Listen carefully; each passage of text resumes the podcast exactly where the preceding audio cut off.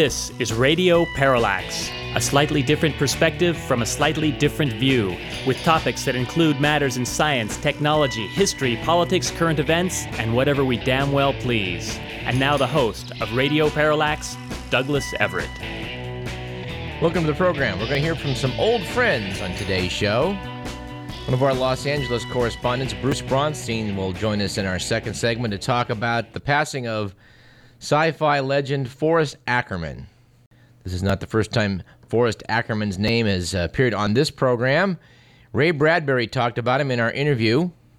So I think what we'll do is play an excerpt from that as well. And of course, uh, we expect to hear from our old pal Will Durst before we're through.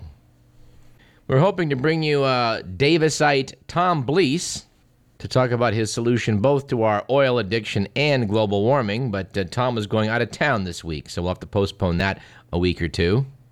We're also going to hear from one of our uh, great local activists, Jeannie Keltner, in the not too distant future. We expect to bring back our, our good pal Sean Minton, uh, the person we've interviewed the most on this program, to give us uh, his unique perspective on things related to sports. Let's begin this program as we like to do with On This Date in History, which in our case today is December 11th. It was on this date in 1620 that the Mayflower Pilgrims landed at Plymouth Rock in Massachusetts, although the date is sometimes given as either December 21st or 22nd, as both the Julian and Gregorian calendars were in use at that time, though England didn't officially recognize the Gregorian calendar until 1752. Today's a red letter day for interior decorating. It was on December 11th in 1769 that Edward Bevan of London, England, patented Venetian blinds. On this date in 1844, nitrous oxide, sometimes known as laughing gas, became the first dental anesthetic when Dr. John Riggs uses it for a tooth extraction on Dr. Horace Wells in Hartford, Connecticut. Dr. Wells is one of the subsequent candidates for uh, uh, for being the father of anesthesiology. We've been meaning to talk about who actually fathered uh, the art, this art of anesthesia, uh, with our pal Peter Donahue from Australia, which we also hope to bring to you in the next, say, six weeks. On this date, December 11th, in 1941, Adolf Hitler declared war on the United States in the wake of the Japanese bombing of Pearl Harbor. This brought America, which had been neutral, into the European conflict. Many have speculated over what would have happened if Hitler and Mussolini had not declared war on the United States. And by the way, and what I promise will be the last bit of forward promoting on this program, we're going to speak with a physician who took part in World War II, both in the European and Japanese theaters. Dr. John Linner, age 90, has written a memoir, Normandy to Okinawa, a naval medical officer's diary and overview of World War II. It's a good read, and we're looking forward to speaking with Dr. Linner uh, in the next week or two. And finally, on December 11th, 1972, U.S. Apollo 17 landed on the moon's surface for a three day exploration. It was, alas, the final Apollo mission to the moon. Although, thank goodness, there is finally some talk now about going back. It's high time we did. Our quote of the day comes from Jim Cramer, that jackass you've probably seen on television, who about six weeks ago went on the Today Show and screamed, Sell everything! before he trotted over to his CNBC stock picking show. I think anyone dumb enough to, to, to take Jim Cramer's stock picks deserves whatever happens to them. But you may want to check out some of the funny websites that uh, you can find that, that analyze some of his picks and note that apparently Jim Cramer believes in buying high, selling low.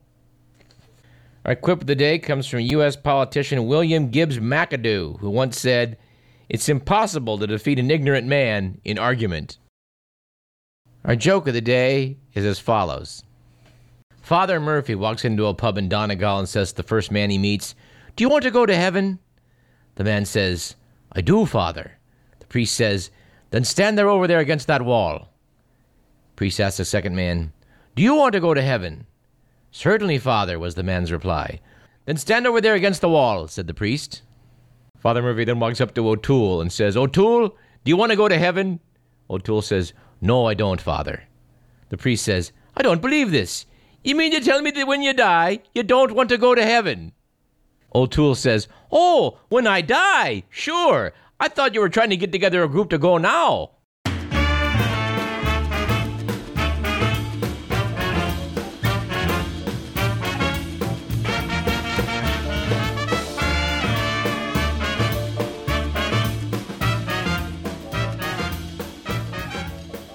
Our stat of the day, and I think in the uh, uh, five and a half years we've been doing this program, this may be the most amazing stat. It's also, in a way, a correction to something we reported on earlier. The Lancet, the distinguished British medical journal, revised a previously published report from health experts from Johns Hopkins University in Baltimore, Maryland. As you may recall, in autumn two years ago, that study reported that the loss of life in Iraq appeared to be about 600,000. President George W. Bush publicly dismissed the study the day it was released. One Republican I know said he didn't believe it. He wasn't sure why he didn't believe it, but he just didn't believe it. The figure did strike people as shockingly high, but here's the real deal, which is almost as shocking. According to The Lancet, a better, more comprehensive study done by the Iraqi Ministry of Health has downgraded that figure of violent deaths in Iraq between the U.S. invasion, again in March 2003, to the end of June 2006, which now is two and a half years ago, to be between 104,000 and 223,000. So, those of you who are skeptical that those numbers could be correct, uh, well, you were justified in your uh, skepticism. Except that even the lower number, 104,000, represents almost twice the U.S. casualties in seven years of war in Vietnam. If you take the midpoint of those two figures and figure that 163,000 people have lost their lives in violent deaths in Iraq during that 39 month period, then Iraq lost 4,200 people every month for 39 months. Meaning a nation of 16 million people, one eighteenth the size of the United States, was losing the same number of casualties we've sustained in Iraq every month for over three years. 163,000 people represents 1% of the population of Iraq. For a nation the size of the United States, that would represent 3 million deaths. So even though this figure has been revised downward, and almost radically so, it still means the number of deaths in Iraq is about one third of that sustained by the United States in World War II. And I think that's about all I'm going to say uh, about that uh, at this point. I think the numbers speak for themselves. Apparently, a poll conducted a couple weeks ago showed that 37% of Americans still think we found weapons of mass destruction over in Iraq. And I think we really need to go to the good, the bad, and the ugly.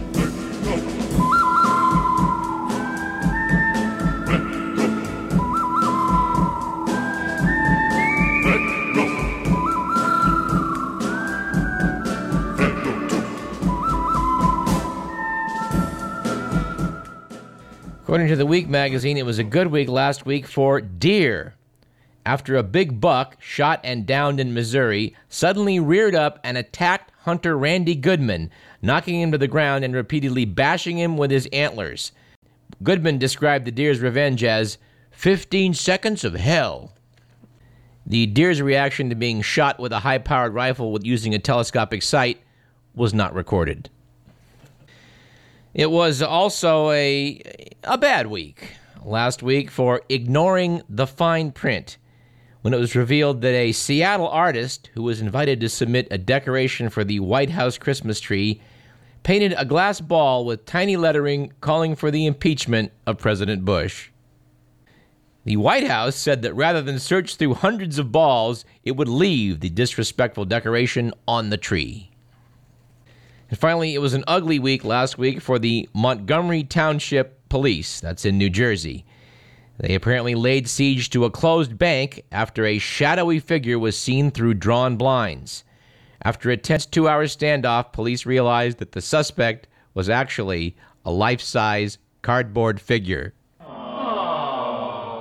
And from the Only in America file, we have the item that uh, the recession appears to be helping the Army. Thanks in part to the ailing economy, the U.S. Army this year met its goal of recruiting 80,000 soldiers after several years of struggling to make its quota.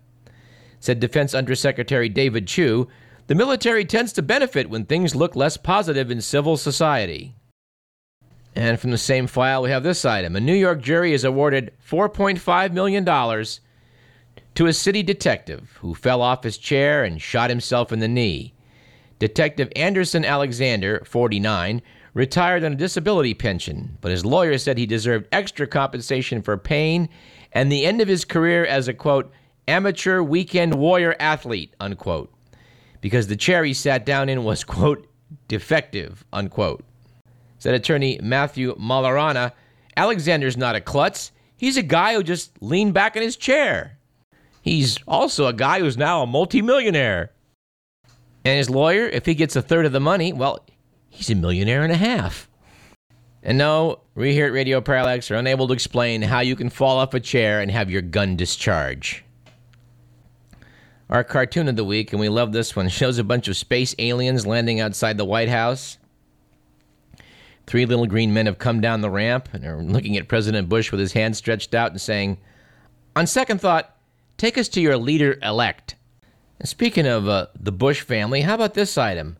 Apparently, former First Lady Barbara Bush, the uh, the Queen Mother of the of the current president, was hospitalized a couple weeks ago for abdominal pains and underwent surgery to repair a perforated ulcer. That was on November 25th. She was reportedly in good condition and recovering afterwards. But uh, you got to wonder whether uh, whether whether her son's Poor standing in the public mind may have contributed to that ulcer. And we talked about this, I think, on last week's program, but an essay by Eugene Robinson uh, in his syndicated column for the Washington Post said it so much better that I think we have to quote from Mr. Robinson. When ABC's Charles Gibson, interviewing Bush at Camp David, asked the president what one do over he'd like to have, this was Bush's reply I don't know. The biggest regret of all the presidency has to have been the intelligence failure in Iraq. A lot of people put their reputations on the line and said the weapons of mass destruction is a reason to remove Saddam Hussein. It wasn't just people in my administration. A lot of members in Congress prior to my arrival in Washington, D.C. During the debate on Iraq, a lot of leaders of nations around the world were all looking at the same intelligence. And you know, that's not a do over, but I wish the intelligence had been different, I guess, said Robinson. Fellow sufferers from Bush derangement syndrome, mind your blood pressure. Just a few weeks more. Hang in there because there's two more snippets from the interview I have to quote. When Gibson then asked whether there would have been a war in Iraq if Bush had known that Saddam had no WMD, Bush replied as follows You know, that's an interesting question. That is a do over, and I can't do. It's hard for me to speculate. Asked Bush what his greatest accomplishment was, he got this response I keep recognizing we're in a war against ideological thugs and keeping America safe. Said Robinson, observe the astounding selectivity of the president's memory. Just imagine all the other do overs he could have asked for. He might regret not paying more attention to the August 6, 2001 presidential daily briefing memo, which was titled Bin Laden Determined to Strike in U.S. and reported, quote, patterns of suspicious activity in this country consistent with preparations for hijackings and other types of attacks, unquote. He might have wished he hadn't put the nation's emergency response capability in the hands of Michael Brown, a former executive for the International Arabian Horse Association. The president might have volunteered, as he did in a previous interview, that his mission accomplished photo op on the deck of the Abraham Lincoln was a moment he'd like to have back. But no, he told Gibson his biggest regret was a mistake made by others, intelligence analysts who got it wrong. The only inference we can draw from this is that if the intelligence had been more skeptical of Saddam's WMDs, there might not have been an Iraq war. Karl Rove recently sounded the same revisionist theme, saying that absent weapons of mass destruction, there likely would have been no invasion. But, says Robinson, there was plenty of skeptical intel about Iraq's alleged WMDs, particularly its nuclear program, the potential mushroom cloud that Condoleezza Rice so chillingly evoked. That's a problem with the way Bush is trying to rewrite history. After U.S. forces combed Iraq for WMDs and established that none existed, the administration came up with other backdated rationales for the invasion. And I'm not going to quote from all of it, but of course, Eugene Robinson is 100% correct. Of course, uh, the outgoing administration has realized that this is what they need to say. Condoleezza Rice said last week that she regrets the U.S. relied on flawed intelligence as the basis for going to war in Iraq and took partial responsibility for mismanaging the post invasion occupation. You know, we reported on this contemporaneously, and uh, there were plenty of people saying this was nonsense, including United Nations weapons inspectors. Will the architects of this policy be held accountable uh, once they leave office? Well, we certainly hope so. All right, and some other follow up. We reported a few weeks back about an excellent, a uh, couple months back actually, an excellent documentary about Roman Polanski and how his rights were trampled on in U.S. courts. Well, lawyers for Polanski, who's been a fugitive in France for 30 years, uh, filed a request a few weeks back to dismiss the charges against him due to prosecutorial and judicial misconduct. And we hope justice is served. Here's an encouraging item from the news. I like the way this was reported. Headline Pentagon Missile shot down in simulated attack. Text The Defense Department said Friday it shot down a missile in a simulated attack designed to test a proposed shield against strikes by a long range ballistic missile from nations such as North Korea. I like the fact that they report the Defense Department said it shot down the missile because basically the Pentagon and its contractors have been rigging these these tests up till now, basically putting you know locators on the missiles so that they could be found in three dimensions and struck and destroyed. And uh, the foreign minister in Kenya called for international action, an armed invasion if necessary, to remove Robert Mugabe from the presidency of Zimbabwe. While we do not think military actions should be taken uh, without uh, without really thinking it through very clearly, we have to agree with the defense minister that it's time that you know an international force went in and got that guy out of power, put the duly elected people where they're supposed to be, and start dealing with the humanitarian crisis of food shortages, cholera outbreaks, hyperinflation, and the general utter destruction of the economy of this once thriving and beautiful nation, get it back on track. There seems little chance the U.S. will get interested in such an adventure, however, because Zimbabwe has no oil fields. But for me personally, it just breaks my heart to see this going on and on and on. I was in Zimbabwe 20 years ago, and I think it's fair to say, quite literally, had my life saved, or at least uh, disaster averted by the quick actions of a Zimbabwean truck driver. Thanks in no small part to uh, to poor roads and bald tires, I came very close to being Zimbabwean road pizza. But it wasn't just the truck driver. Everywhere I went in that African nation, I found the people to be just just as friendly and helpful as people you could find anywhere. They were wonderful, and I'm really sorry to see them suffering uh, through the ham-fisted mismanagement of Robert Mugabe. He's got to go. Now, uh, before we go to break, we need to hear from our old pal Will Durst, America's foremost political comic.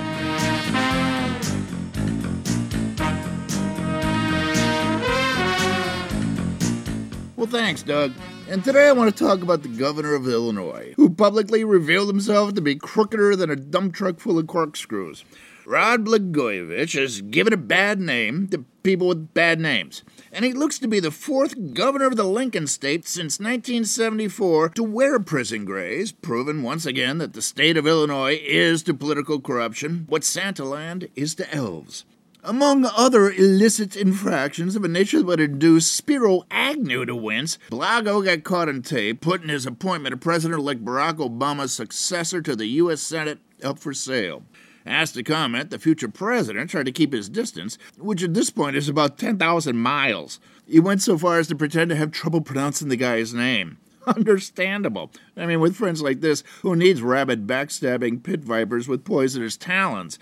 Of course, then you think, you know, geez, selling a Senate seat. I mean, I bet we could put a serious dent into an auto bailout that way. Besides, how much worse could it get? But that discussion is best left for a later date.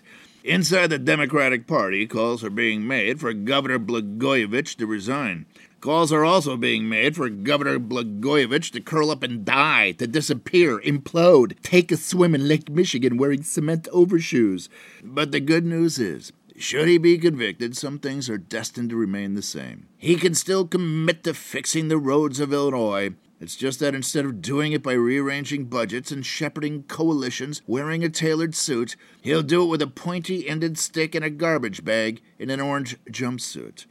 Eh, wouldn't it be sweet to see a lot more politicians striking that pose?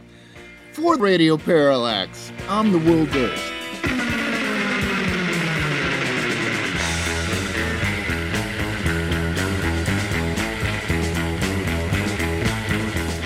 Always good to hear from Will, and I certainly agree that, uh, you know, the Illinois governor ought to be beaten like a drum. But I do wonder about all the other crooked politicians the FBI has not been able to get the dirt on the past few years, don't you?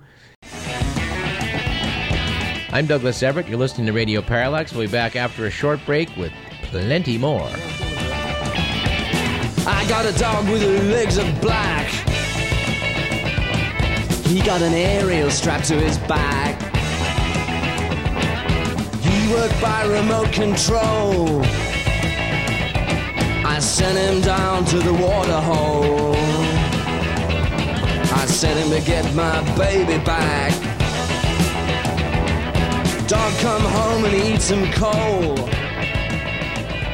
Say, master, she all full of